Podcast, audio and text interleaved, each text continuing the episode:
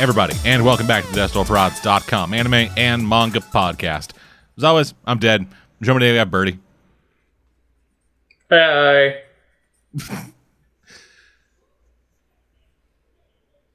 That's the highest, I think that's the highest, like, pitched high I've heard from you in a while. It's the slightly loopy sound of stress from trying to finish an entire semester's of coursework in three weeks. Yeah, that sounds like hell. Yeah.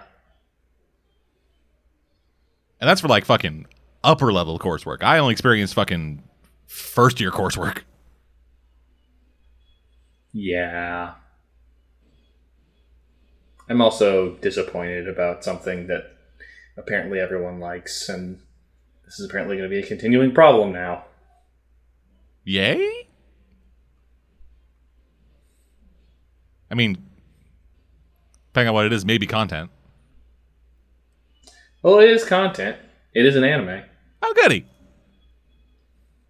Hey, what was that? Megalobox. because I came to the stunning realization that the thing that Megalobox is the worst at is being a boxing anime. Okay. Because the only criticism the diehard fans have had of this show is that, eh, you know, the boxing choreography is kind of lackluster and weak. No, it's it's a little worse than that. like it's getting to the point where it almost feels like the series has to tell me to be excited when two men are hitting each other. Yeah. Like for example, they they there was an episode where uh, Joe's trainer had trained a previous boxer who was now Joe's opponent, and they made this whole big deal out of oh Joe, if you fight him, you could potentially die, and nothing in the fight between them, which lasted half an episode, would lead me to believe he was seriously injured because like the the foley work on the punches makes everything sound limp and even like knockout punches, it just sounds like a, a slight biff across the face. It's to the point where in the next episode, when they show he has like extensive injuries all over his body from this fight, I'm like, how did you get those? Because, like, in my mind, I was like, okay, those look like injuries from the fight, but I watched that fight, and you did not get that injured during that fight. So, do you beat yourself up after fights? Is that where it's going? No, his trainer just like finds every place he got hit, then just throws an orange at it. Yeah. Got to bruise you up, boy. Got to look better for the cameras. Yeah, so uh, like the thing about Megalobox is that aside from its its style and its tone and its soundtrack, its story falls back on every single sports drama cliche. Like not sports series cliche, because it actually the one thing that the thing about I haven't watched Ashita no Joe, so I don't know if that was a problem there too. But the one thing that uh, Megalobox really seems to not care about is boxing. Yeah, kind of. Like even, even fucking like Real Steel cared a bit about, bit more about boxing than this thing does. Yeah, to the point where like they have all these colorful characters, but no interesting boxing moves. Like I was actually genuinely surprised when someone used a body blow. I was like, "Oh, so you know that that one of the first moves Ippo learned when he was just starting to box. That's considered incredibly useful for dealing with fast boxers because it slows them the fuck down. You're only just now using that halfway through the series. Yeah, actually thinking back on it, pretty much every fight has just been a fucking slugfest going only for guards and heads. Yeah, it's it's like a it's like it's like two people playing a boxing game and they're all just mashing the basic attack button or the guard button. No, it's And like nothing- actually Rock'em Sock'em Robots. Yeah, yeah. Just everybody's just fucking one two one two one two until the head pops up and then they win. Yeah, to the to the point where people were genuinely surprised that in the most recent episode the the main rival Yuri won by a uppercut right hook combo because oh my god, he didn't just punch him in the face. My God, Yuri has fucking revolutionized megaloboxing, but not just throwing straights. Yeah, and so because the boxing is so boring, which that's a big enough problem in of itself that the main sport that you're building your series around is boring. Uh, at that point, Megalobox has to rely on its drama. The yeah. Like I don't know how many episodes you've watched. Um, I finished. The last episode I watched was actually the fight against the former trainer's former student. Yeah. So that's that's a dumb level. Like they somehow managed to make a war vet coming back with suicidal tendencies seem cliched and ridiculous because he's like, "Oh, I'm over it now."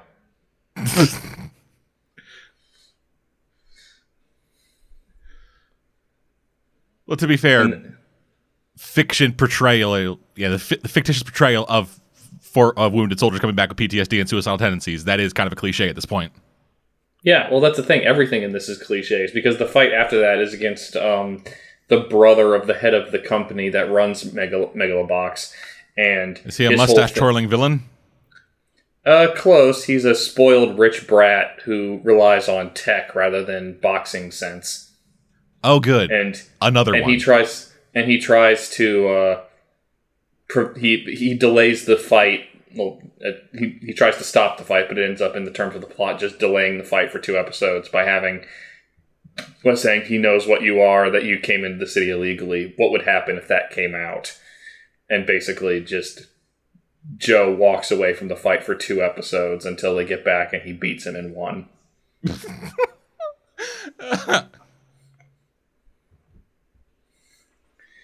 Yeah. so what? Did you just like threaten to box him really good if he released? I'm assuming that information was still like there when he came back, right? No, he just pulled a stunt where uh, when the brother was about to be named the fourth member of the Megalo- Megalonia ch- ch- Championship, he pulled a "It's not over" like wrestling thing where he just showed up at the at the test and said, "I challenge you." Just a gong rings, light goes out, and he just appears in a plume of smoke like the Undertaker. Almost, and the sister, and the sister who's the one who runs, the sister of the other guy who runs this company, kind of just goes along with it because she doesn't want him in the tournament for really kind of stupid reasons. So they Oh, he's fight. poor. and- no, no, no. She doesn't want her brother in the tournament. Oh, because her brother's a bitch and she knows it. Yeah. Great. She also doesn't. She also doesn't want the poor one in the tournament, but that's a different story. A different stupid boxing cliche. That's like, oh, he's gonna Um, get my ring dirty. Yeah. Look at him. He doesn't even use robot parts. How can you consider that boxing? Ugh. Yeah. And uh, apparently, the tournament between the four best boxers in the world is going to go really damn quickly because the rival won his fight in two minutes, and there's only one other fight left before the main tournament. And I get the feeling this is supposed to wrap up in just twelve episodes. I'm like, really? Yeah, you spend a thousand bucks on a ticket to go into an arena for thirty minutes a day for a week. That's going to be really lame. And they're and they're doing all the other dumb cliches that are like the liar revealed, where it's revealed that uh, the mobster who had all who had all the debt for the trainer only allowed them to go to Megalobox on the condition that if he managed to get to the actual tournament himself, he would throw the fight immediately just to make a whole bunch of money. And Joe is just so like, how could this happen to me? I've made my mistakes. Oh my god, how could my trainer, who is known for getting me, who's known for telling me to throw matches, tell me to throw a match? You mean that boxer Yes. lied? You mean that gangster lied to me? The horror. Yep. And they're just piling on the cliches at this point. Like the brat that hangs out with them is the son of the man who invented the rivals boxing gear, and he, his father was murdered for it. And he wants revenge on the company that he wants. Is why he wants Joe to win in the tournament. I'm like, I don't fucking care. like the series, I don't get how people are just like okay with all the this because like the series is so cliched, it's so formulaic. and it's so predictable at this point that all of their drama just kind of drags things out. And it's getting really annoying. Like Cora, who wrote the the episode prompt, the episode reviews for the first few episodes, just dropped the series after the episode he last reviewed.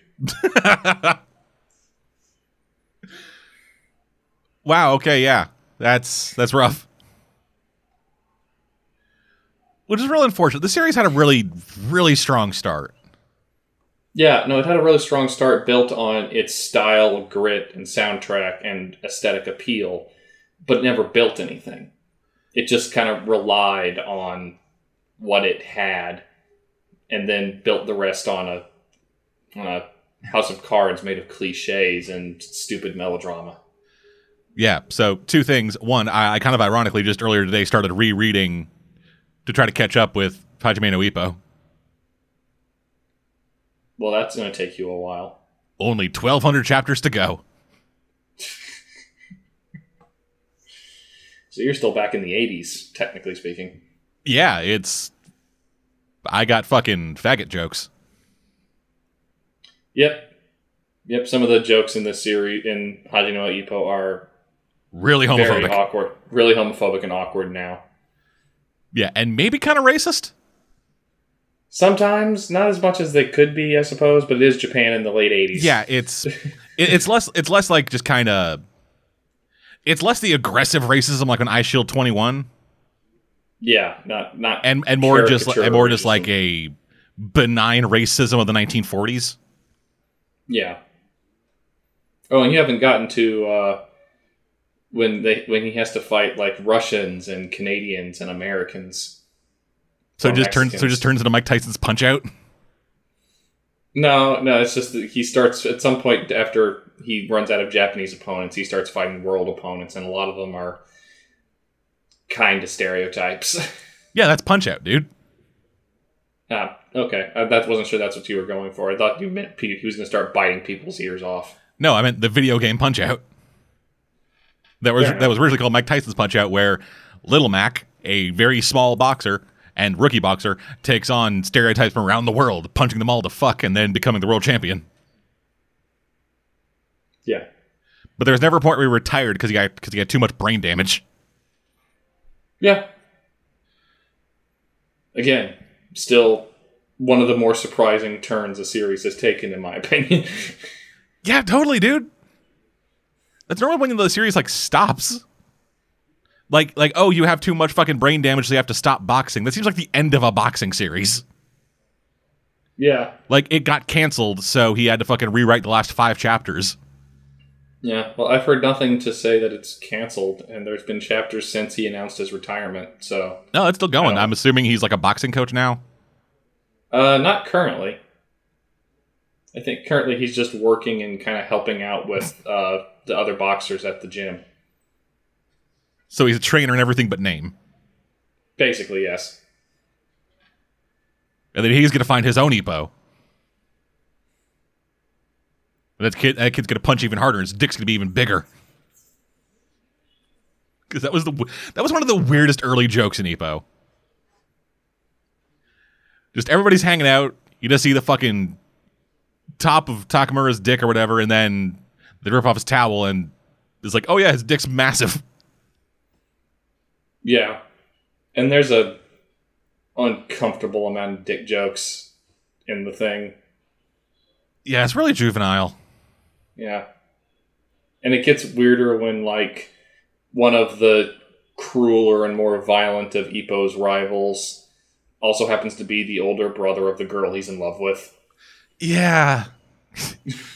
yeah, that fucker who shouldn't have been given a pro license. No. Like and he's and he's actually uh, for his for later in the series for his weight class he's the Pacific champion. like seriously, like his his fucking during his protest, he knocked a dude down onto the ground and kept beating the fuck out of him, punched the referee out of the way, and kept going, only stopping when the bell rang. And then they're like, yeah, okay, he's a professional boxer now. Yeah. And that guy's not even the most cruel opponent Ippo ever faces. oh, God. So I feel like yeah, the series. it- I feel like the series is gonna end with fucking like him pulling an Apollo Creed and just dying in the ring. yeah.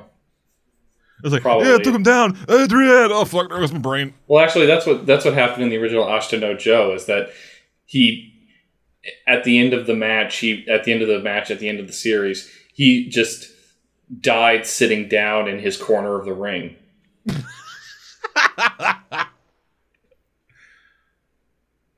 Oh wow. Yeah, another thing. And uh, talking about Megalobox like this, I kind of want to go back and watch Real Steel. yeah, well, Real Steel. Uh, that's the other thing. Considering that the whole hook of this show originally was that all these cyborg enhancements means that boxing is much more deadly, brutal, and violent, they sort of can't show it. Apparently, Nope, it all just kind of looks like regular boxing. Yeah, like no broken bones as far as I can tell, no excessive bleeding. Like even Nobody's- like blows to the face, like no, and if you read enough um Ippo, you know like blows to the face get like cut the like below the below or above the eyes or in the cheeks area, and there's no cutting of any kind. So Yeah, it's it, weird that this looks this good, but it can't make its boxing the least bit exciting. yeah, like you you'd think like regular fucking boxing. You get brutal clipped, enough you- already. You, get clipped right by the edge of a pinky. You are down. In this, they're being punched square on in the face, the unguarded face with robotic enhanced arms, and it does nothing. yeah, even to the guy who's not wearing supposed guards. Yeah, his fucking shit punches like fucking Joe's hits unroboticized. They hit with as much force and have as much of an effect as the robot punches do. Yeah. Which, if Which- if it had been established that he had like some fucking like freight train of a right punch, he but he that's never established. It's just he has No. good fighting sense of these fundamentals. Like there's a like there's and before the the second fight that you didn't see, they established that he develops the ability to throw a strong right hand straight punch, but that's about it, really. like a punch gooder. yeah, I I really liked the series when it started, and it's just it's increasing. It's not it's it's not an it's not it doesn't make me angry the way like Devilman Crybaby did because it's not really offensive in its stupidity. It's just kind of lazy. But, yeah, a little bit. yeah. I'm I'm more than a little bit disappointed. Yeah, yeah, it's.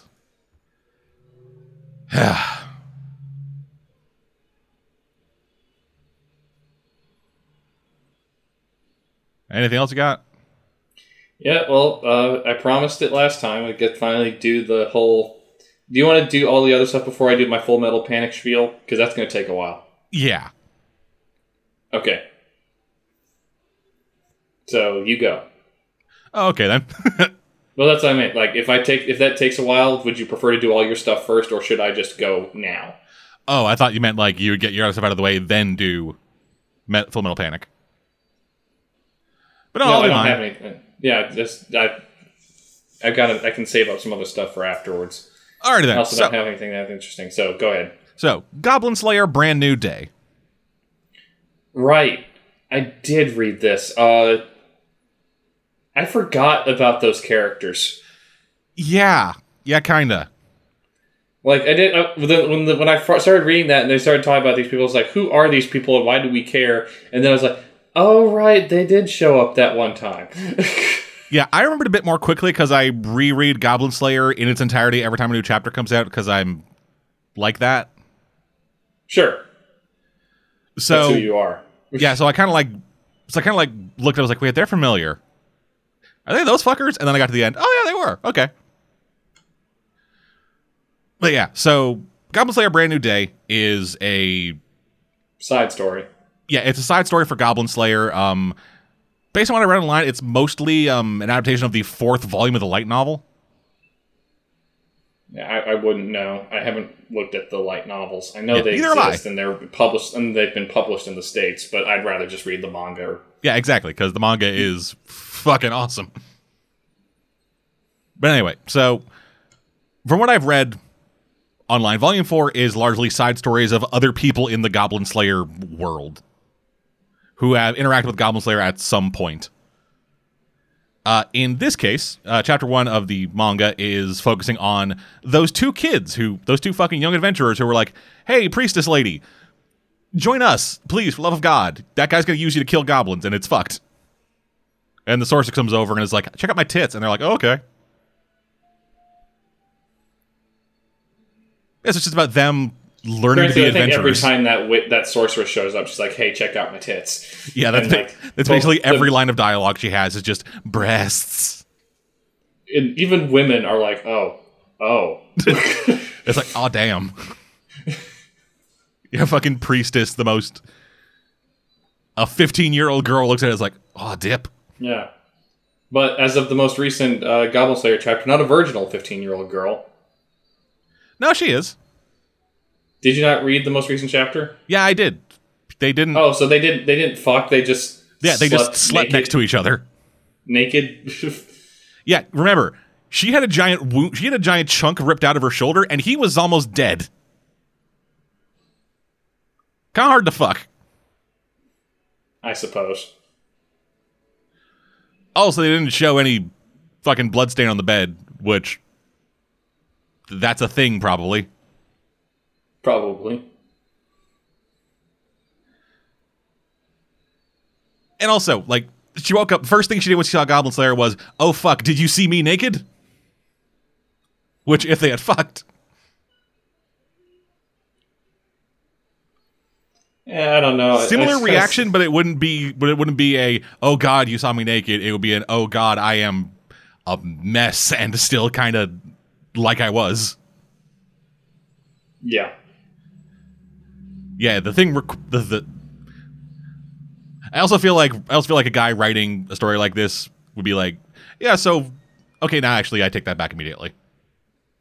He would totally write a story where where a virgin required healing ritual would involve fucking. Yeah. But anyway, uh, so yeah, um, early early on in the chapters when Priestess first started going with Goblin Slayer, these two kids showed up and were like, "Yo, fuck that dude," and she was like, "Nah, bitch, she's cool." And then Sorceress came along and tits. And then and the chapter one is about those two kids becoming adventurers and learning, oh, we're fucking dumbasses. Yeah, it's like we are a level one party and not even a well built level one party. Yeah, we are a level one party of two with a fighter and a healer. And a fighter who can't really fight for shit because he doesn't know what the fuck he's doing. It's like, I'm going to stab him. Oh, wait, my sword. Fuck.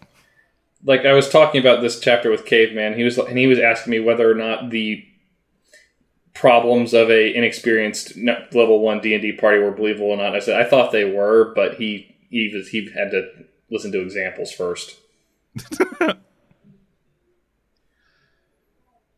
Yeah, uh, it's it's kind of interesting. Um, I actually read a thing online where somebody was one of the things they really praised about the series was the fact that the differences between like a level one party and like a level fucking twenty party or whatever is just a matter of experience. Like in terms of fighting capabilities, they're there's they're different, but there's not like a huge gap in power.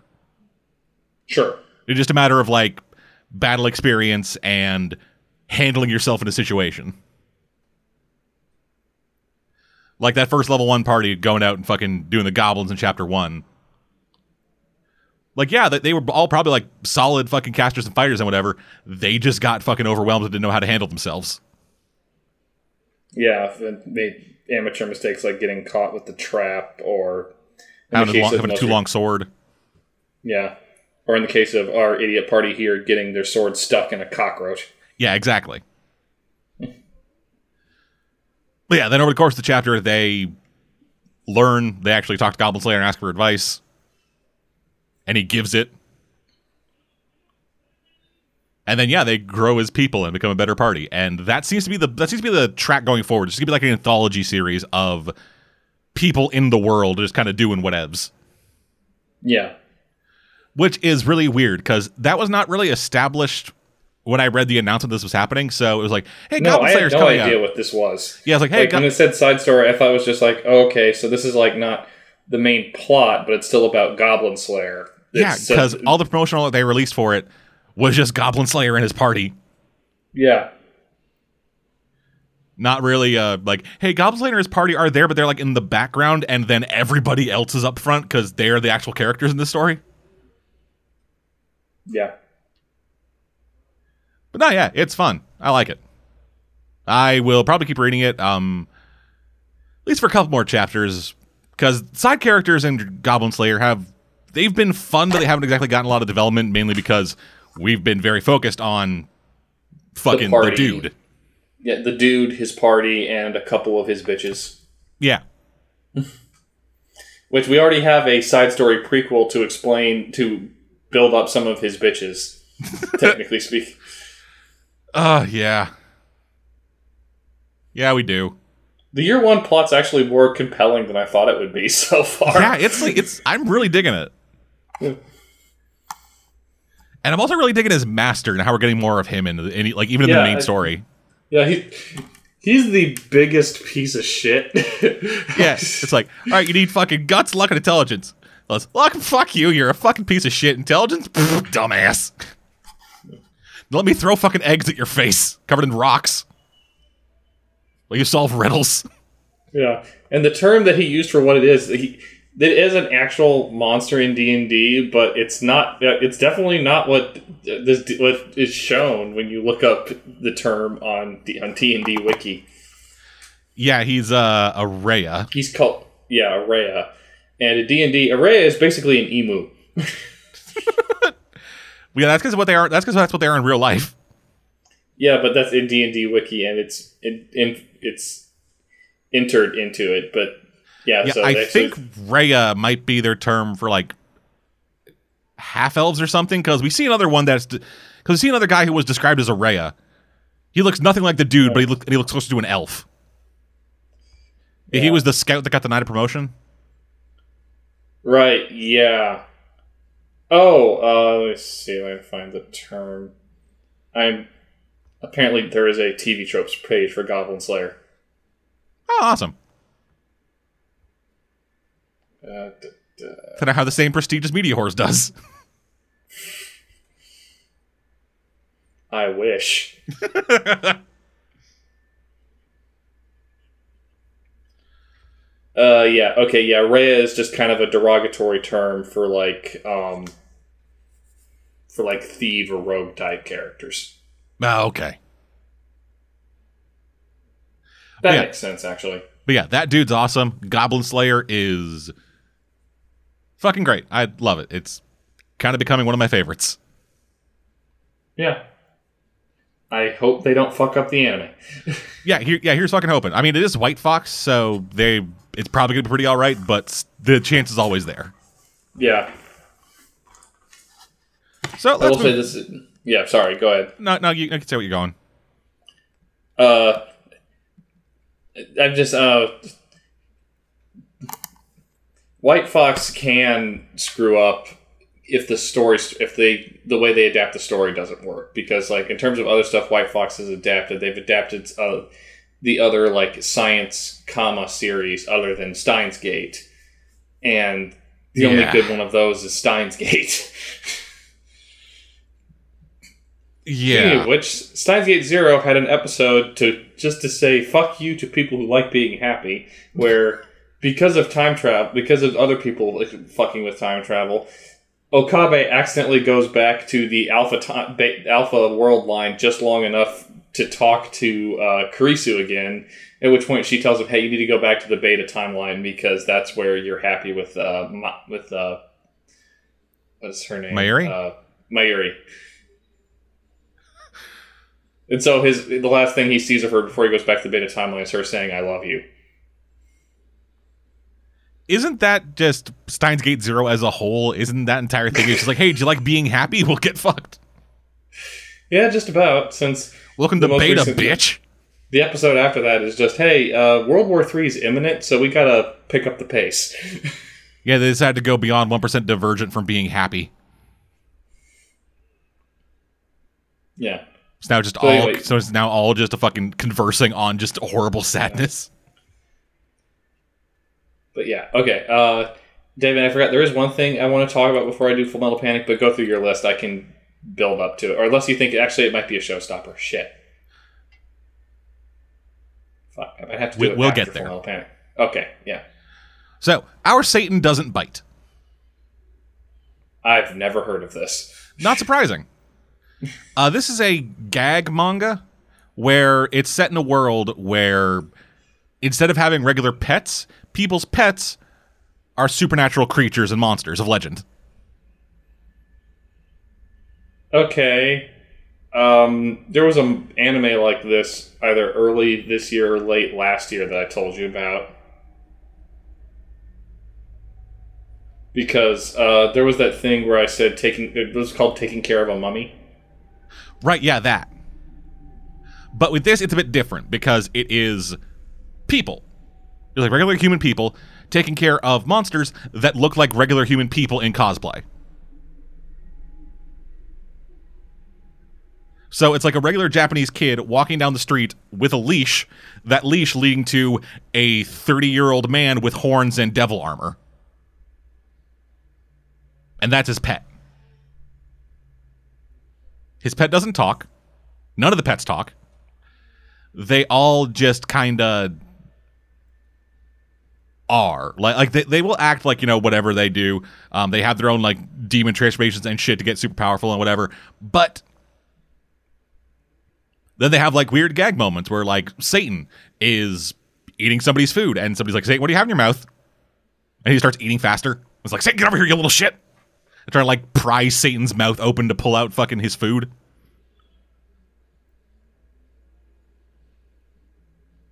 And that seems to be the main joke of the series. It's just, hey, isn't it crazy that people treat these other people like pets and they're all just like, yeah, okay. uh." And it gets really weird too. Like fucking one guy, one character that we have in this, he has a zombie pet who is in love with Satan. So every time she sees Satan, he just fucking jumps on him, starts making out with him, and also just starts biting. She's a zombie. Uh, in this world, there are turf wars where certain districts of the city are just like wall, or just like you know cordoned off, not cordoned off, like marked off as like, hey, this is this guy's territory, this is this guy's territory, and then there are the four devas, and then the head boss of the fucking thing, and Satan is the leader of the territory or whatever. So essentially, they just have an annual dogfight whereas everybody's pets try to kill Satan. Because yeah, if your pet dies, then it goes back to your pet carrier, and then comes back comes back out a couple days later.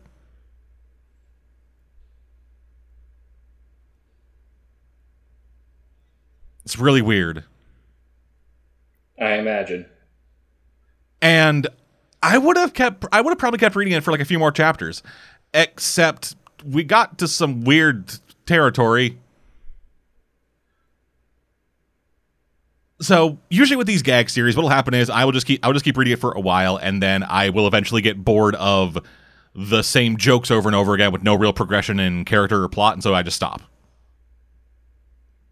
With this i reached a hard stop because there is a storyline in here about a like five year old girl who tried to seduce like actually straight up seduce a 35 year old man who says he's a woman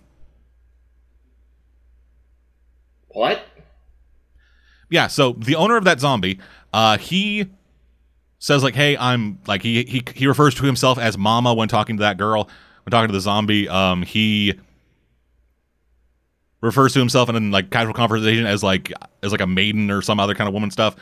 And our main character's little sister who is like fucking five or whatever she's super into him. So one night when he's staying over uh she sneaks into his room wearing a negligee and makeup and sits on the bed trying to seduce him. Okay. So then he's like, No. um, no, you fucking weird creature. A, I'm a girl, and B, get fucked, you're a child. And the chapter ends with her saying, I'm a get that dude's dick yet. And that was a that was a line that was a bridge too far for me. Yeah, I can see why it would be. Just fuck, ju- fuck me, fuck. It was so fuck, and it was such a fucking swerve from what it's been up till now. Like the dogfighting thing, that's basically Pokemon. It's just it's just, hey, we got these fucking big monsters. They're having a big old fucking brouhaha. There are magic portals and runes and shit, and Satan's just fucking dudes up, and nothing technically dies because they just go back to their fucking carriers. And everything else was just like everything else was just regular fucking jokes that I wouldn't expect that I wouldn't really. They felt like Beelzebub level jokes and gag stuff, just that just Ah, just with yeah. less fighting and less plot. Funnily enough, but then that happened. And it was played for the same level of jokes as everything else in the series. But it so wasn't because of the, because of the specific context of what was happening. And so I'm never reading that series again. Just nope. Yeah, okay, I can believe it. So moving on, uh, let's talk about Pygmalion. Uh, I've never heard of the anime version of this. I just know a lot of classic European stories with this title. Yes, they reference one of those stories in this. Uh, the King of Cyprus. Okay. Yeah, so this world, main character. Um, I'm actually gonna look up his name because I don't want to just say his name escapes me for every one of these fucking things to talk about. And luckily, the description of the series lists the characters' names, which is great for me.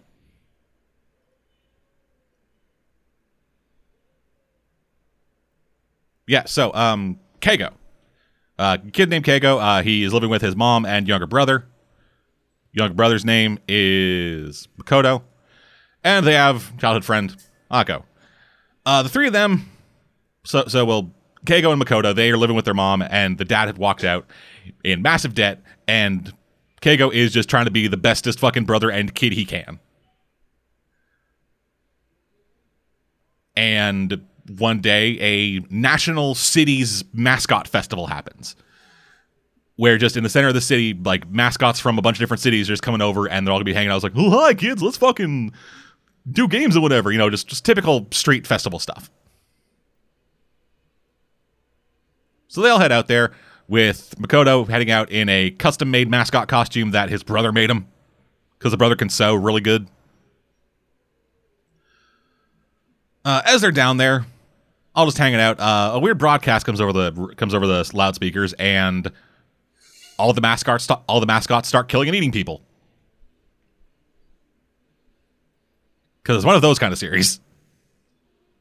Well, you're reading it. I assumed it would be. Yeah, yeah. Everyone's just getting fucked, and we're only two chapters in for the sorry a chapter in for the English translation. For the what is that Spanish translation? Uh, there are 19 chapters, and that finishes the series. Like canceled or completes. Uh, I don't know. I don't speak Spanish. What's the word? Final. Yeah, that's la- that's just allowed it for last. So it could be canceled or it could be the la- just the completed chapter. You'd have to watch, read it to be certain. Yeah. So, anyway. Uh Yeah, so all the fucking mascots are just turning into horrible monsters. Um, the people inside, who the fuck knows? Uh, and over time, the mascots begin like growing more and more monster-like. Like at first, it's just, "Hey, I'm this fucking mascot. I'm this weird fucking cartoon dog or whatever." Then I put, then I fucking punch your head off. Boop. But then you have another guy who grows like human teeth, or like at least human shaped teeth in his giant weird monster mouth and starts screaming horrible obscenities. And Makoto gets separated from his little brother. Because, you know, of course he does. And his brother, meanwhile, gets murdered by one of these mascots, but doesn't die because last because last page of the chapter is him, his little brother's dead body regenerating like the mascots do when they get shot. Implying that because he was wearing the mascot costume, he became one of these things in whatever happened that made them what they are. Okay.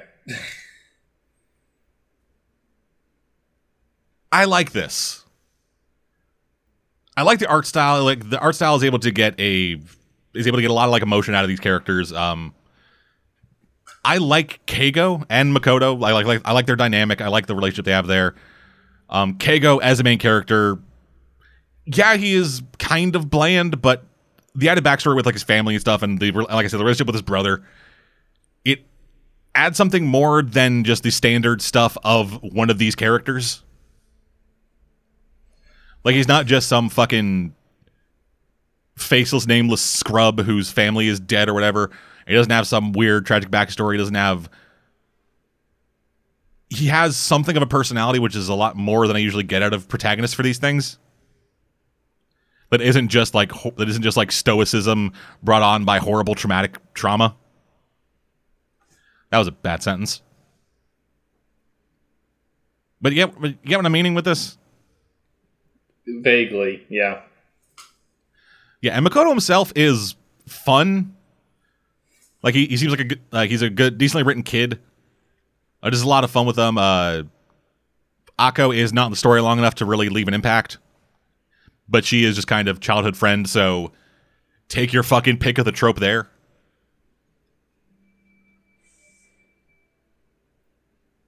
And yeah, that's the series is an all right one of the series I usually read. That's all I can really say about it. Just kind of art's good. The writing is above average. So yeah, Pygmalion. I guess check it out if you speak Spanish. Uh, moving on from there, another series like this, um, Shibuya Goldfish. This is What? weird. I, I, I would assume it would have to be with that title. It's weird in a lot of ways. So, with Shibuya Goldfish, one day Shibuya is invaded by an army of flying goldfish. Okay. And then a giant fish bowl begins forming around Shibuya, keeping people stuck inside it. Sure. And the goldfish come in a variety of sizes, uh, from bigger than normal to holy fuck bigger than normal. They also live in. They can also be born inside of people, Sure. leading to weird body horror stuff, as per usual. Yep.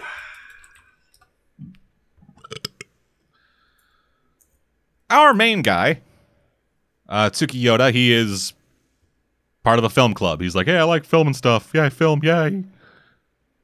So he's in Shibuya when all this goes down, meets up with a classmate of his, and he, the classmate's like, "Oh yeah, I like fucking fi- I like fucking film too, bro." Then the goldfish attack, and they all and they start running away, and she reveals, "Oh wait, I'm a character in this, so obviously I'm horrible." Then dies, being eaten by goldfish. He survives. Finds survivors. Uh, gets to an escape chopper after figuring out, hey, the fish don't like fire. You know, like fish wouldn't. Because suppose not. because these aren't just monsters. They are they are fucking giant flying goldfish that work the exact same as goldfish. And I'm sorry if you keep hearing horrible rumbling. There is apparently a motorcycle derby happening outside my window. Or or just a bunch of assholes destroy their mufflers to specifically piss off people who live on the street. Eh, who knows? It could be either. Yeah. Yeah, so he goes, gets the escape chopper, and goes to leave, but then, whoops, a buddy of his that he made while they were fucking escaping got just stuck there. So he jumped back down to save her. Then it cut to a different character. Because this is an anthology series. focusing on different people, all who all of whom are stuck in Shibuya during the goldfish apocalypse.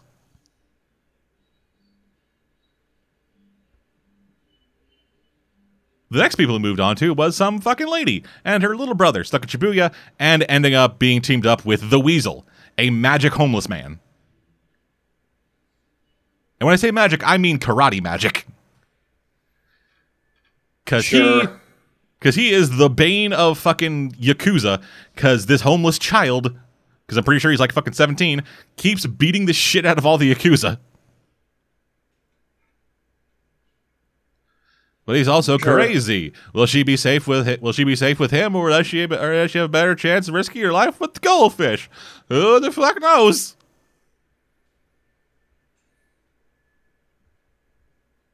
The main reason I got Brinas was because it's about fucking goldfish. Uh, uh, okay. the story is wrote and done. The characters are the same as we've seen forever. In these kind of stories, it's just the thread is goldfish. Like really well drawn goldfish, but it's still, goldfish. You know, Don't- their ultimate enemy is the trees from The Happening. Yeah, don't don't bother with Shibuya goldfish unless you are really curious or bored.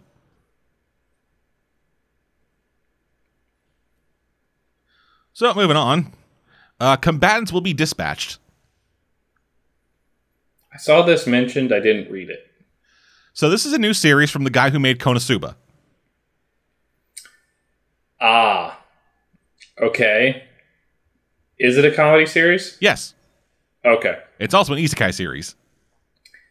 Uh, I remember reading the description, so yeah, that doesn't surprise me either. So, Yeah, so combatant number six, a foot soldier for an evil organization bent on world domination, uh, is sent to a fantasy world by his employers along with a robot girl named Alice uh, to try to figure out, uh, in order to like establish themselves in that world, build a base of operations, learn more about the natural resources, and eventually take that bitch over.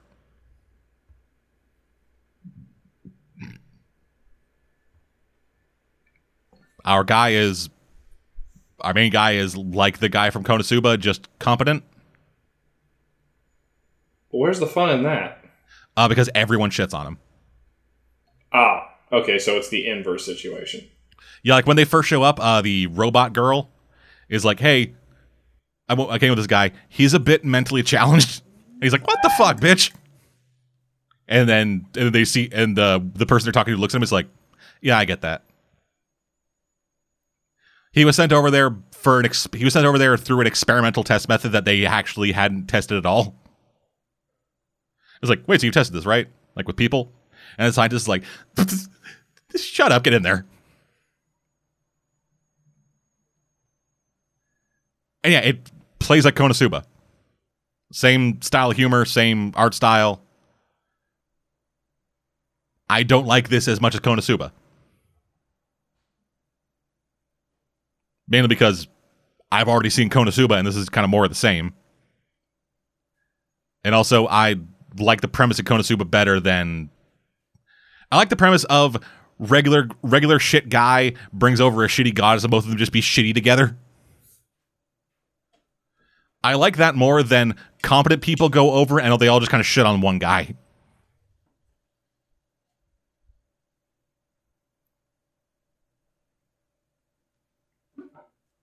Konosuba's jokes were Konosuba's jokes are a bit more deconstructive of the actual like genre itself and honestly funnier. With this, I didn't really get a whole lot. This this didn't have me laughing like Konosuba did. I wasn't enjoying it like it was Konosuba. It was just I was looking at essentially a Konosuba knockoff from the guy who made Konosuba. Ah, that's unfortunate. Yeah. Well, so it's it's not so much a knockoff as it is the writer trying to make lightning strike twice. Kinda. Yeah, he does he to be fair, he did do a decent amount to try to like differentiate things Okay. in terms of like character setup, the world itself, but it's still the same guy writing the same style of jokes. Yeah, and I'm assuming based on your description that these characters, despite the change in situation, just aren't as funny. as the ones in Konosuba. Yeah. I might check this out for myself just for comparison, but that, that Yeah, d- definitely. Go ahead. Like, it's not bad at all. It's just not Konosuba, but reminds you so much of Konosuba. It needs to. yeah. It Well, needed to be better. To be fair, with few exceptions, Konosuba might be the best parody of fantasy tropes in anime ever. Yeah, fair. Anyway, then moving on to last thing from artists from people we talked about in here, uh, Orient, the new series from the guy what made Magi Labyrinth of Magic. Okay. I We didn't know two- that series ever wrapped up. Yeah, it did. It wrapped up a few years ago. Okay, I need to get caught up on Monkey and see how it ended. Yeah, so with the with Orient, um, it's two chapters in, and I'm already kind of confused. That doesn't surprise me because did you read or watch Magi? Uh, I read the first 200 or so chapters of the manga. Okay, yeah. So you would also be aware that I don't know what this writer's problem is, but he does not know how to start a story. No, th- this this starts pretty well, I think. Okay, so it's not confusing. No, it's just things in the second chapter seem to contradict things in the first chapter. Okay. Yeah, so in this world, there are Oni. And it is up to the Bushi to go fight the Oni.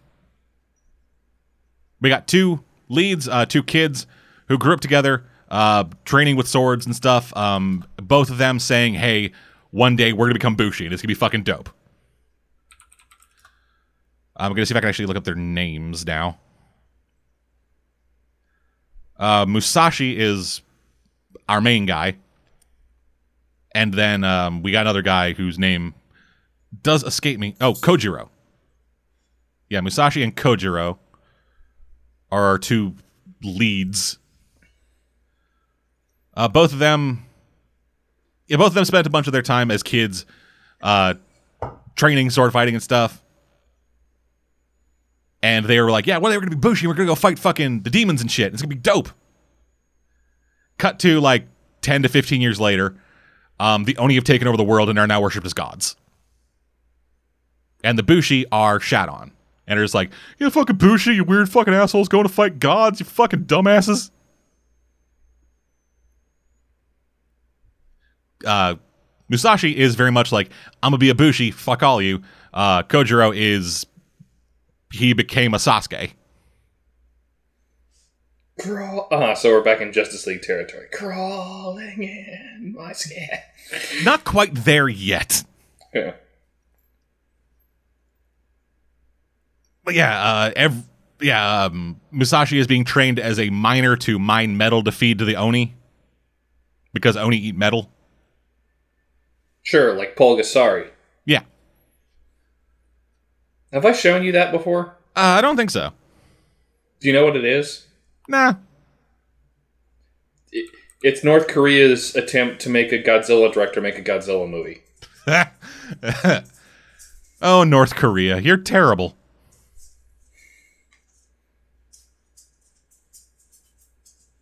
Anyway, with Orient, uh, yeah, so as a Musashi is trained to be a miner. He has this big fucking scythe thing because you know you use scythes to mine. Sure. Just like you use a hammer to cut steak. Exactly. Uh, Kojiro just kind of hanging out, being whatevs. Like, yeah, I gave him my dad's dream. Like being being a bushi is fucking stupid. Everybody thinks I'm lying anyway. Fucking dumbasses. And Kojiro, sorry, Musashi, just is really pissed at him. Then they head out into the world and see that oh yeah, the Oni are terrible. But all of his, but all their friends are like, the fucking Oni are awesome gods. Look at these chain gangs we're gonna be a part of now.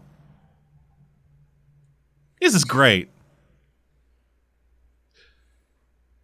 So Musashi goes and kills one of the Oni. Then Kojiro shows up on a motorcycle covered in diamonds. And is like, hey, bro, let's go fucking be Bushi. Yeah. This sounds And really then uh, fucking Angel from Evangelion shows up in the sky, I guess.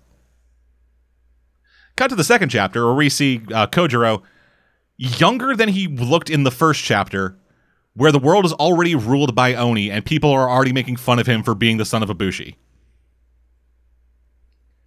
This is really weird.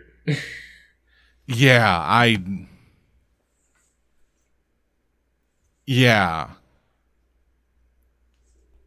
When I read Magi, like going into it, there was a lot there, but I at least kind of understood what the plot was going forward and understood like character. I understood like basic character stuff of the world that they were in, all other shit. I base. I had a base understanding of that. With this, I am already confused because I don't know when in the world the Oni took over, and I don't know when in the world. I don't. Yeah, I don't know when in the world like the Oni showed up, when the Bushi showed up, or when the fucking roles flipped.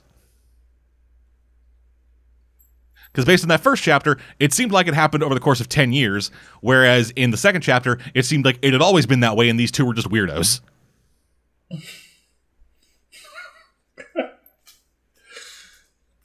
I would have to look for myself to judge for myself, but I don't know. Yeah, art is. Did you like the art in Magi? Um, it was okay. Same thing over here, dude. It's just it is kind of like the other series. It is just uh, kind of a lesser Magi, which is kind of sad. Like Magi was fine. It wasn't anything like super spectacular or anything. No, it was a perfectly middle of the road shonen fantasy series. Yeah, And it it had seemed, enough of its own identity that it didn't feel kind of like Fairy Tail, which just kept repeating itself. Yeah, and this feels like it was trying to go for the same kind of thing of just this mid-tier fantasy that was enough its own thing that it didn't really step on anybody's toes. And on a base level, it does that well enough. Except for the fact that it kind of reminds me of Magi. Just in, again, art style and tone of writing. Sure. Like, like like going from one mid tier fantasy to a second different mid tier fantasy. You need to fucking split that up. You need to have like a fucking sci-fi or like a sports series in there to like soften the blow. So it's Yeah. not so it's not just oh I read your fantasy series. Now I'm reading your other fantasy series. This isn't as good as your first fantasy series. yeah, pull, pull do the thing the guy from Death Note did. Make a mere series about making manga. Yeah. Or do what the guy from fucking that one sword thing do. Have your series be so irrelevant that you can do a second sports series that is also wholly irrelevant and no one will question it because fuck. No one cares.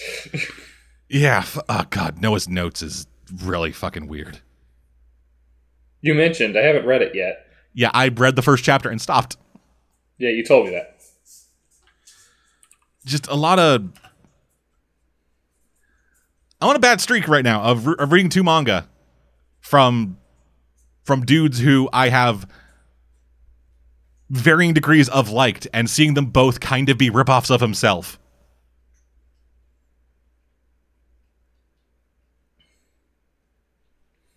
That's unfortunate.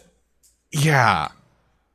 And it kind of I'm starting to wonder like why I didn't have that problem with uh Robot Cross Laser Beam. Um, probably because while the only thing about Robot Cross Laser Beam that mo- that really reminds me of um, Kuroko's no ba- Kuroko's basketball is the main character because they have very similar just just no not um, portrayals because they both have uh, different physical distinctive characteristics but they have the same kind of outlook and personality yeah but they're not the same thing. The nature of the story is not the same. I was originally kind of thrown when they did the thing where they just jumped past high school to him being a pro, but it's kind of working so far. Yeah, it is, but now they're getting into the thing where everybody has magic golf powers instead of magic basketball powers. Yeah, which was, as we know from Kuroko is actually kind of what he does okay, as long as he doesn't dip into stupid, unrealistically ridiculous melodrama. Yeah. They're not going to be golfing in space. Yeah, or or like the people are going to start having like actual scythes for golf clubs. It- yeah. You just, you just get to like the Masters tournament and it's just it's just like fucking Garo there, but he just has a broom. Yeah, and there's a, there's an obvious Scotsman who is just like has like a giant hammer that he uses to golf. Yeah. Turns into full Kim Possible. The the balls are grenades. Yeah. Dorian Green just kicks him. And he somehow manages to get a 400 yard drive out of that. Ugh. They start doing the joke from the Robin Williams routine where they go like, "Oh."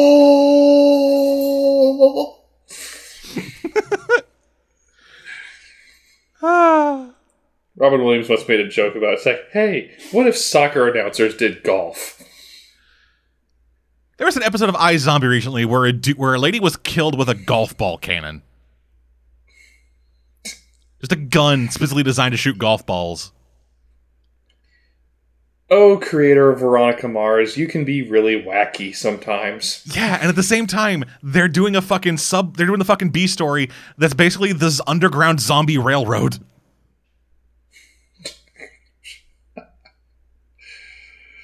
Uh, It is so goddamn weird, and I think the season finale like ended with Liv sentenced to be executed for capital punishment for like capital crimes against Zombietopia. because they designed a because they specifically designed a zombie guillotine. And when I say designed, I mean like a regular guillotine and replace the blade with an anvil. And I don't mean I don't mean just like I mean like a literal like smithing anvil. yeah, I assume that's what you meant. and they did all this behind a curtain with cartoon sound effects or something. No, it was actually a public execution. no, I meant the creation of the guillotine. No, I honestly want. I honestly, I'm honestly thinking like like fucking the main guy just had like a paperweight. I was just like, huh. What if I put that on that thing and just had to like put it into a picture like Marie Antoinette or something? Because he seems the guy who would have a, who seems like the guy who would have paintings of people being decapitated. Yeah, kind of like that guy from Spawn who just had portraits of explosions and a a a, a garden full of spiders on his desk. Martin Sheen, Yeah, Jamie Foxx is gonna be the new Spawn. Yeah. I mean, it it- it could be better than the last time he played a comic book character. Goes against the Violator and just starts playing, I don't know, some song from The Tick. No, The Pest. Sorry, not The Tick, The Pest. I almost don't want to think about how they're going to try to do the Violator in the new movie because they're definitely not going to do what they did with like with Zamo. But if you did just straight the Violator in like live action or like you made him CG, I don't think it would be quite as interesting. Probably gotta try to make him hot. Just like court the juggalos. Anyway, so anything else about this? Uh, no. All right. Yeah, Orient's just kind of confusing and boring. Okay. And that's all I got. So, so I do want to do Full Metal Panic, but I forgot that I had a very special treat for you tonight, Dead Man. oh so boy. if- I'm farting myself in fucking excitement. If you want, we can just skip Full Metal Panic for another day, and I can talk about one other random thing and then get to the special surprise, or I can do just Full Metal Panic. Um. Let's save panic. Okay. So one more random off thing I forgot about: Troll Trap. Okay. Yeah. Uh, this is a Korean series about a pharmaceutical company in in North, South Korea that hunts trolls. Naturally. Yeah. It start the series starts off with um, a uh, sophomore high school girl uh, saying that's not my brother to her parents and then calling her crazy. At which point we over the course of the net after a few pages of her beginning to doubt herself, she then sees her brother eat her dog. Huh. For some reason, I am on the um, I'm on Webtoons right now, and it's stuck in the Indonesian web- Webtoons, Ah, and won't let me go to American Webtoons. I don't know why. Uh, but anyway, in the process of her trying to figure out what's going on, some random guy uh, tells her to look up changelings on the internet and then to give her his her home address. So she says, "No, weirdo, I'm not giving you anything," but she still looks up what changelings are. She's like, "That's crazy. Why would some why would some troll come and replace my brother?" At which point, a troll rips out of her brother's skin and starts trying to eat her. You know, Yeah. And then said guy shows up and, you know, does it, so, who happens to be a troll hunter and does his thing. Which is particularly funny because he's a swordsman and all of his special attacks are named after uh, potato cuts. yeah, sure. Because he spent most of his life, when he's not in prison, shaving and cutting potatoes. Again, yeah, sure. Yeah. Turns out the reason that the girl I mentioned before noticed that this wasn't her brother is that she has innate ability to sense trolls.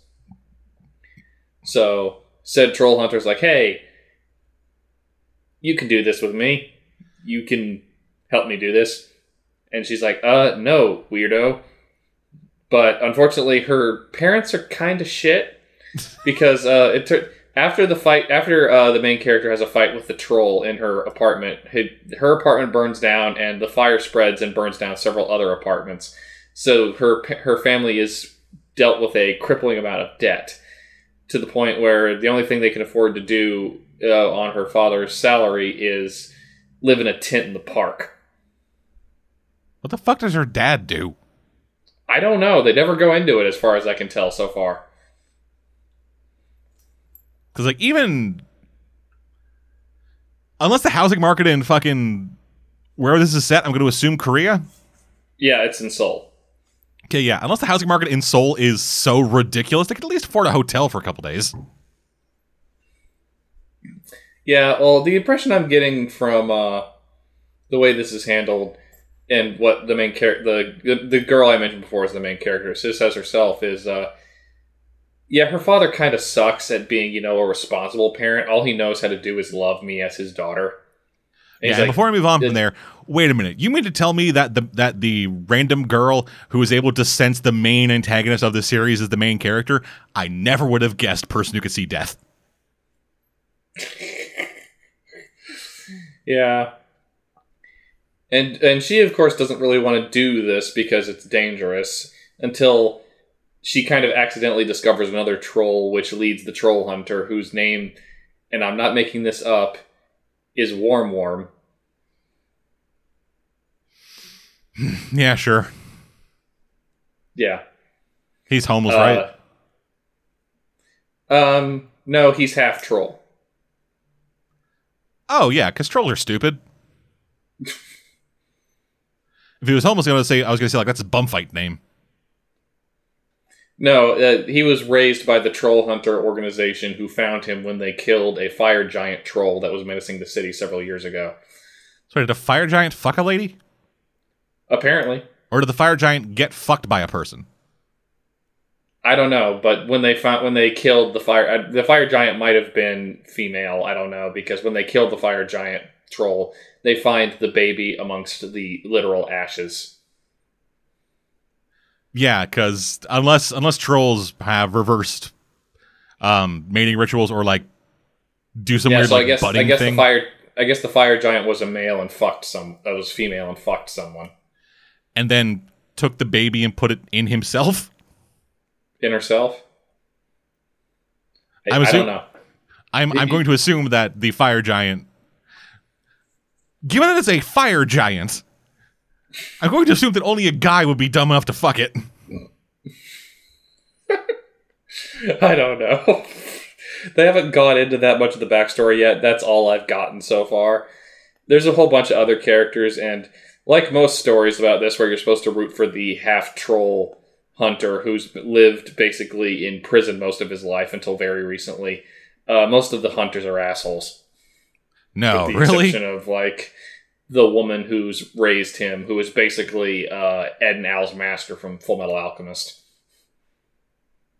I never would have thought an organization meant to hunt and murder things would be shitty to a guy who's half one of those things, Blue Exorcist.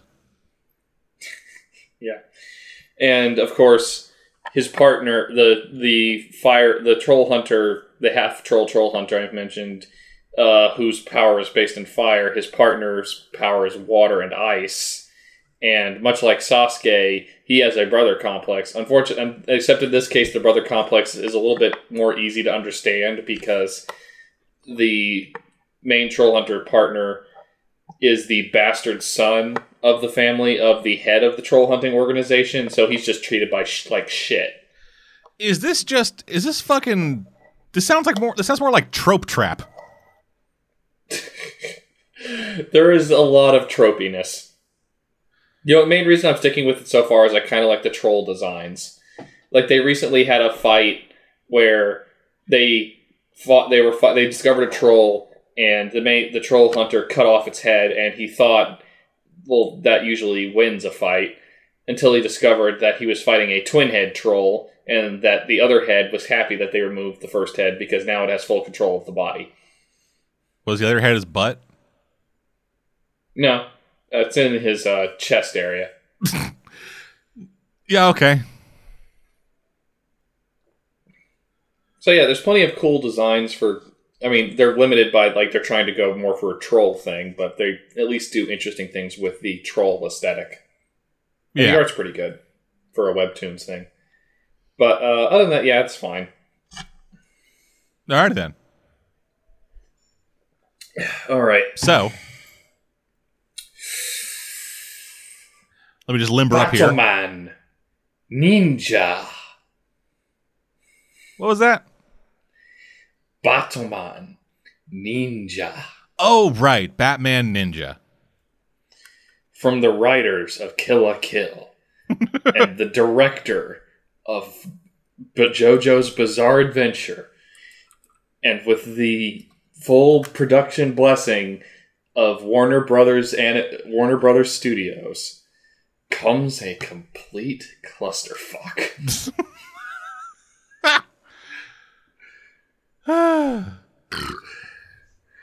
So this is going to be one of those things where I can just tell you what's wrong with it, or I can recount the plot. um. Hmm.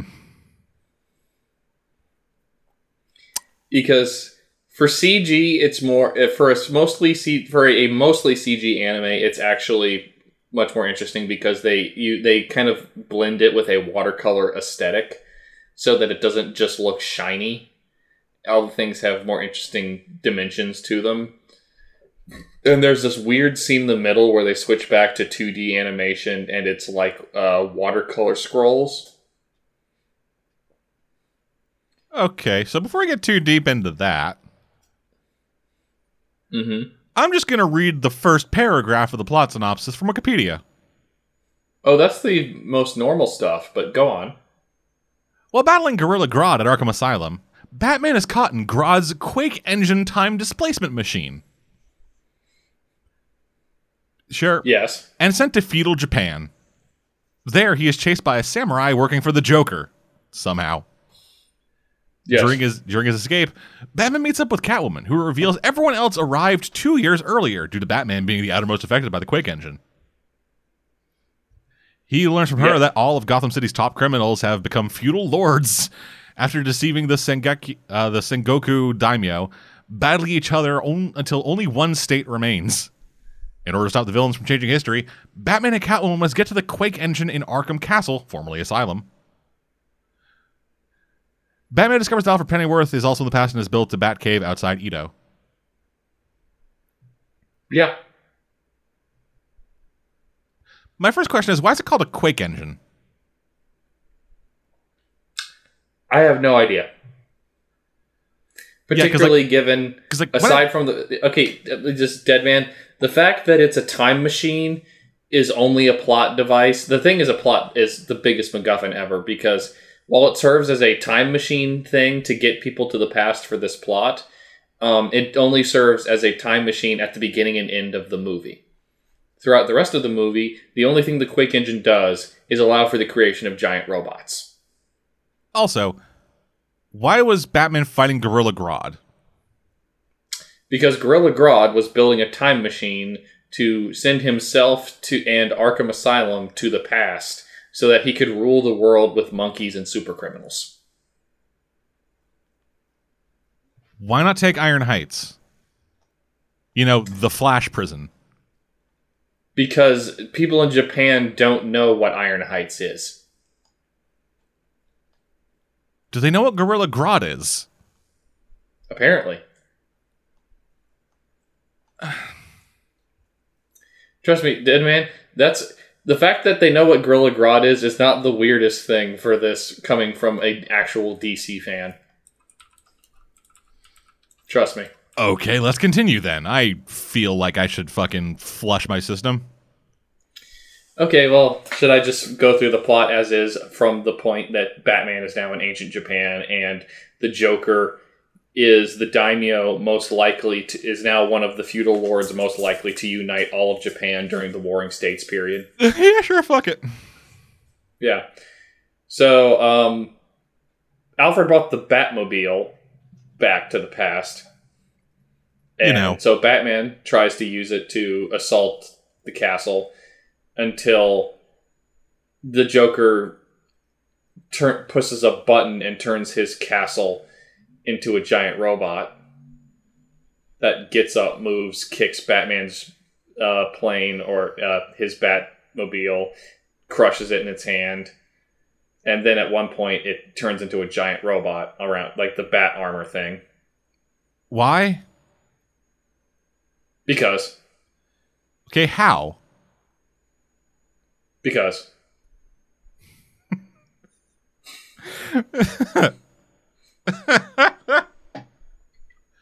and then and then the bat armor gets taken out by the Joker's most lo- loyal henchman aside from Harley Quinn, sumo wrestler Bane. Sure. So Batman then retreats with the help of a random flock of bats and Nightwing.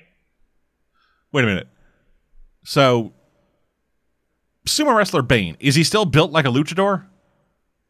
No, he's built like he, he's even dressed like a sumo wrestler. Still the lucha mask, or is it just face paint now? Still has the lucha mask. Yeah. Okay.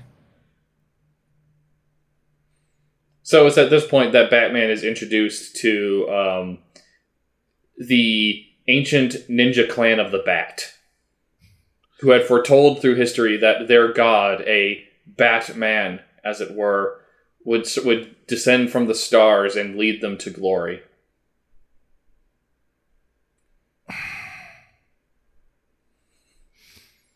And that man is Kirk Langstrom. No, Oh, just when you have a literal man bat.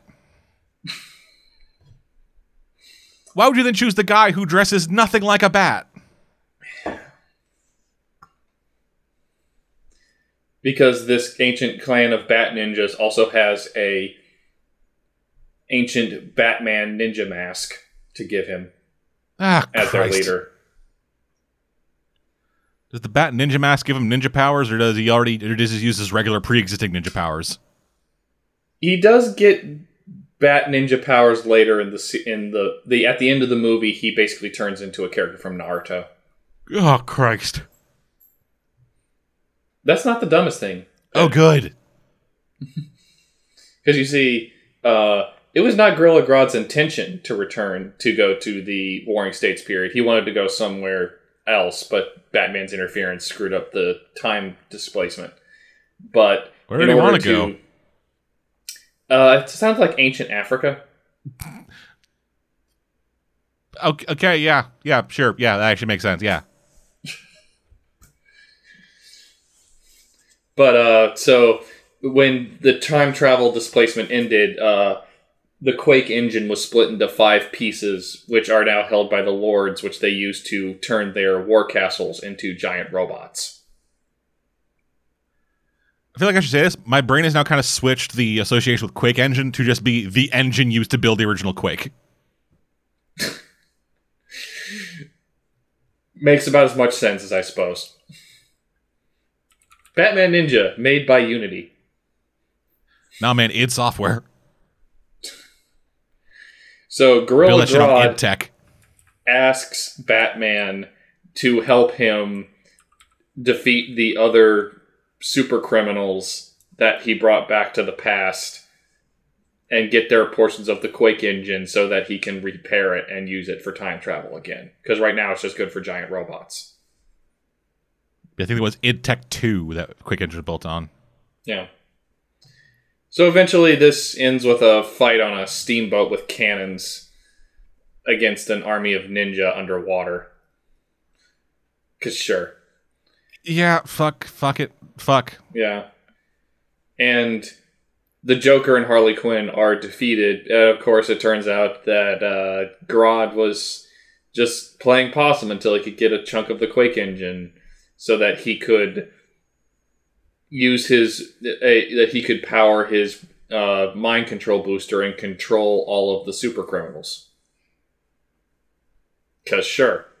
Yep.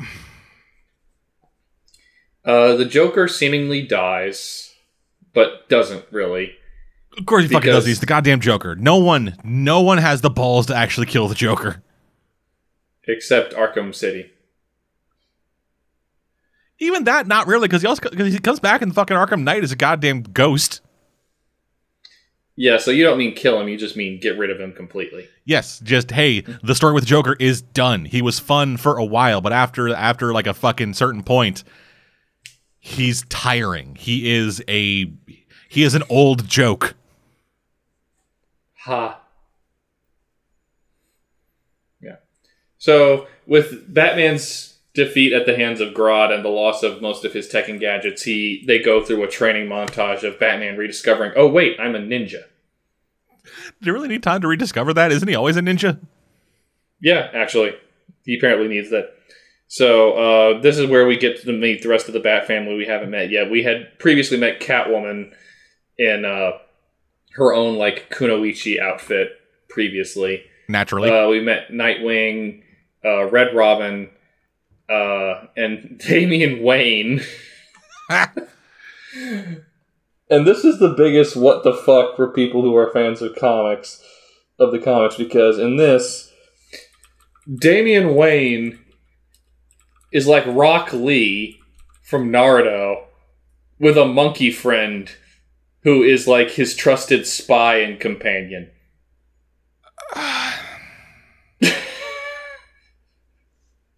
well, I mean, Damian does have a way with animals.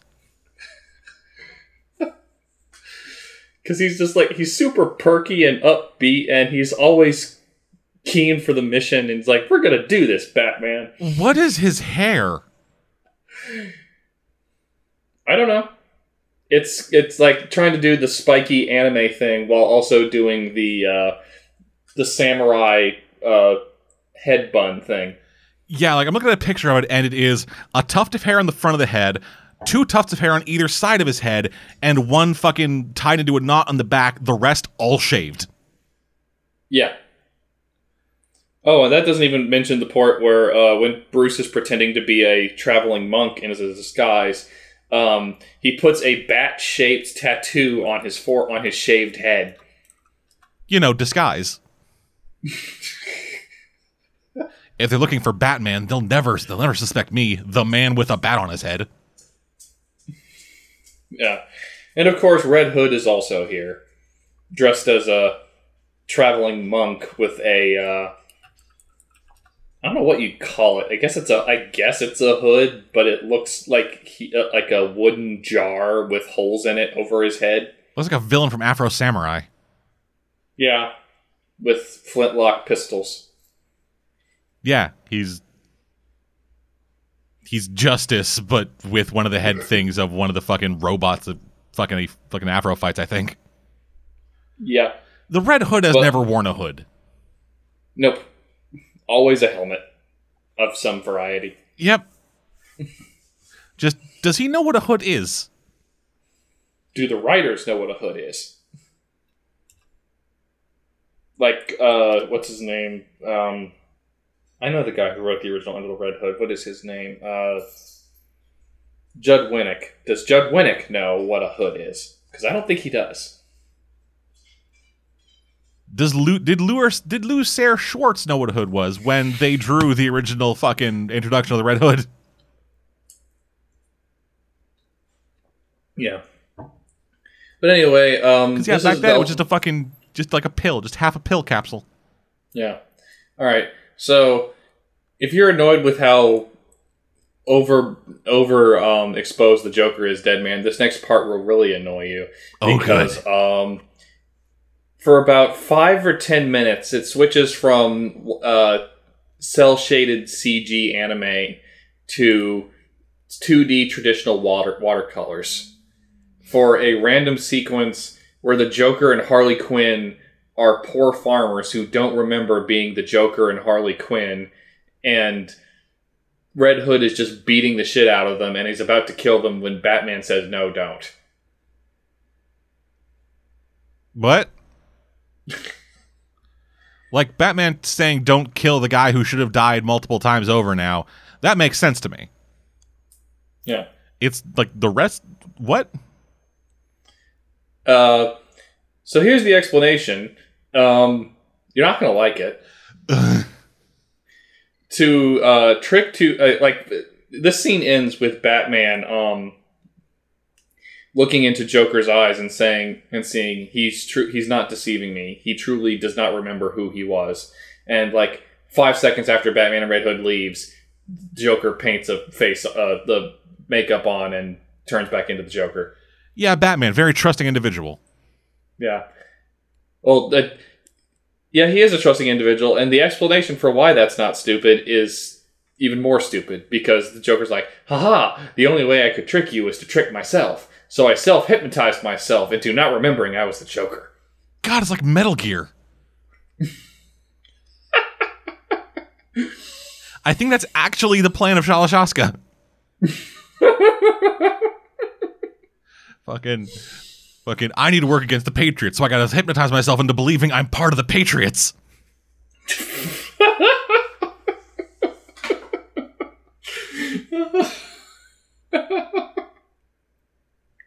that, that straight up is what Revolver Ocelot did. Yeah. Yeah. okay, no, just no. I feel. I, is this bad? This sounds bad. Are you just talking about this scene in particular or the or the movie as a whole? This. Eh. Like, I, un, unless the rest of the movie is like the fucking greatest thing ever made, this sounds like a bad movie. Let me finish the rest of because the rest of the movie just goes insane, and I'll let you decide if it's good or bad insane. So Gorilla Grodd's goal was to fight the other uh, to get the rest of of course let's to get the rest of the uh, warlords together and mind control them so that he could combine their war castle giant robots into a megazord giant robot Yeah. At which point the Joker comes back and using uh, self-grown Joker gas bombs knocks out uh, Gorilla Grodd and takes control of the whole thing. At which point he adds his own robot to the top of this thing, which mimics the creation of Gurren Lagann.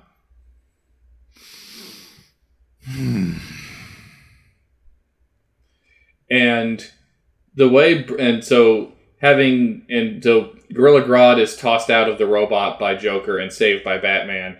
At which point, Gorilla Grodd gives Batman a way to fight the Joker. In he gives him a magic flute to control a giant army of armored monkeys. Yeah, this is bad. And then the giant, the armored monkeys combine together to form a giant CG monkey that fights the giant robot. Just and when it continue and when the fight's not going well for the monkey, a swarm of bats shows up and merges with the monkey to form a giant Batman. just stop. Please. I We need to stop. As the fight goes, as the fight continues, and, and the robot is defeated. Joker challenges Batman to a sword fight atop the giant robot. Are you daring me to just press this button and just fuck this whole thing up? I could fucking do that. I will when do that. Joker, when the Joker is losing, uh, Batman reveals his his Naruto ninja powers and wins the fight. With all of this defeated, the Ninja Clan says, "Thank you, Batman. Now everything will be back to normal in our timeline that you've hilariously fucked up." Yeah, like the past, the past, the past, the, fuck the past. The past can eat my ass. it's basically just like, hey, you killed all the things that were causing problems while still f- causing terrible amounts of problems and fucking up the timeline in just horrible, horrible ways. Yeah. But yeah, we're good. Let's go. And we end on an image of Bruce in a carriage made that's made to look like a uh, 12th century feudal Jap- Japanese warlord's carriage.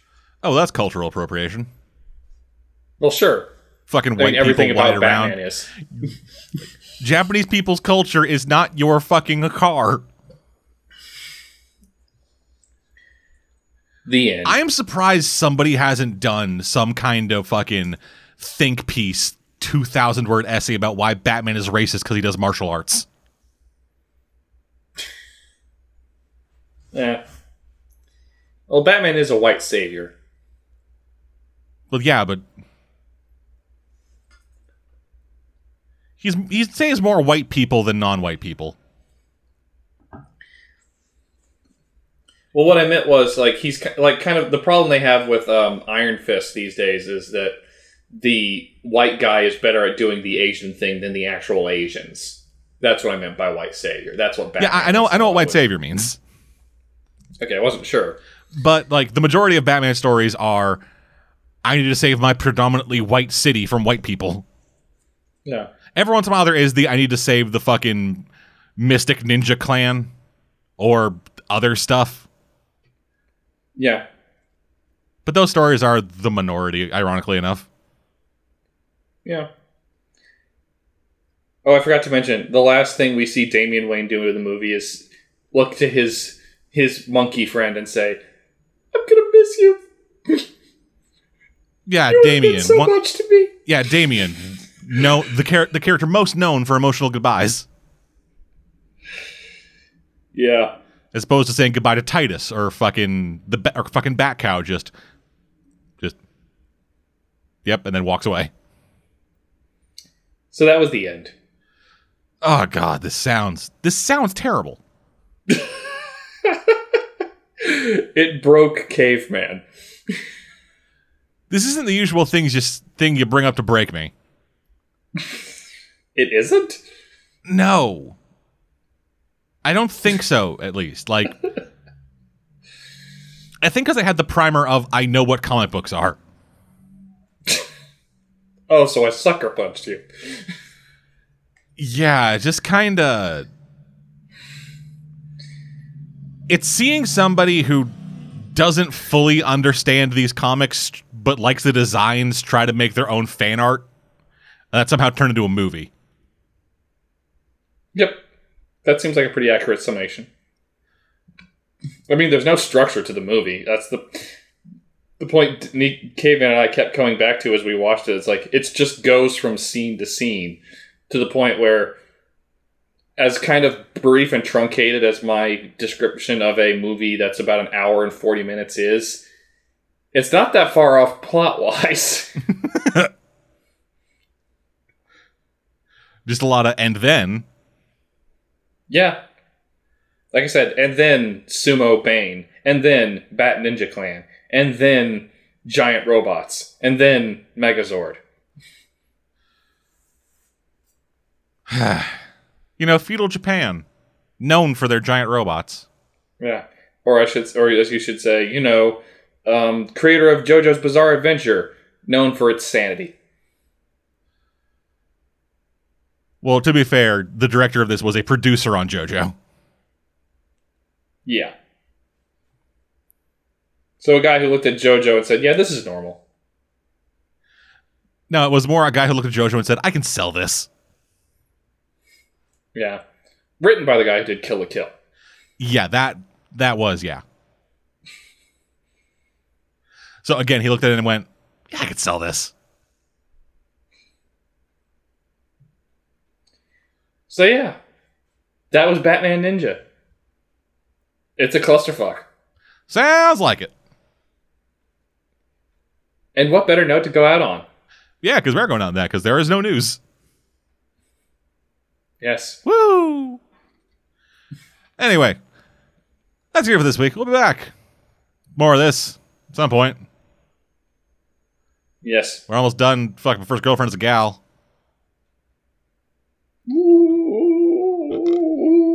Fucking soon. Till then, though, I'm dead.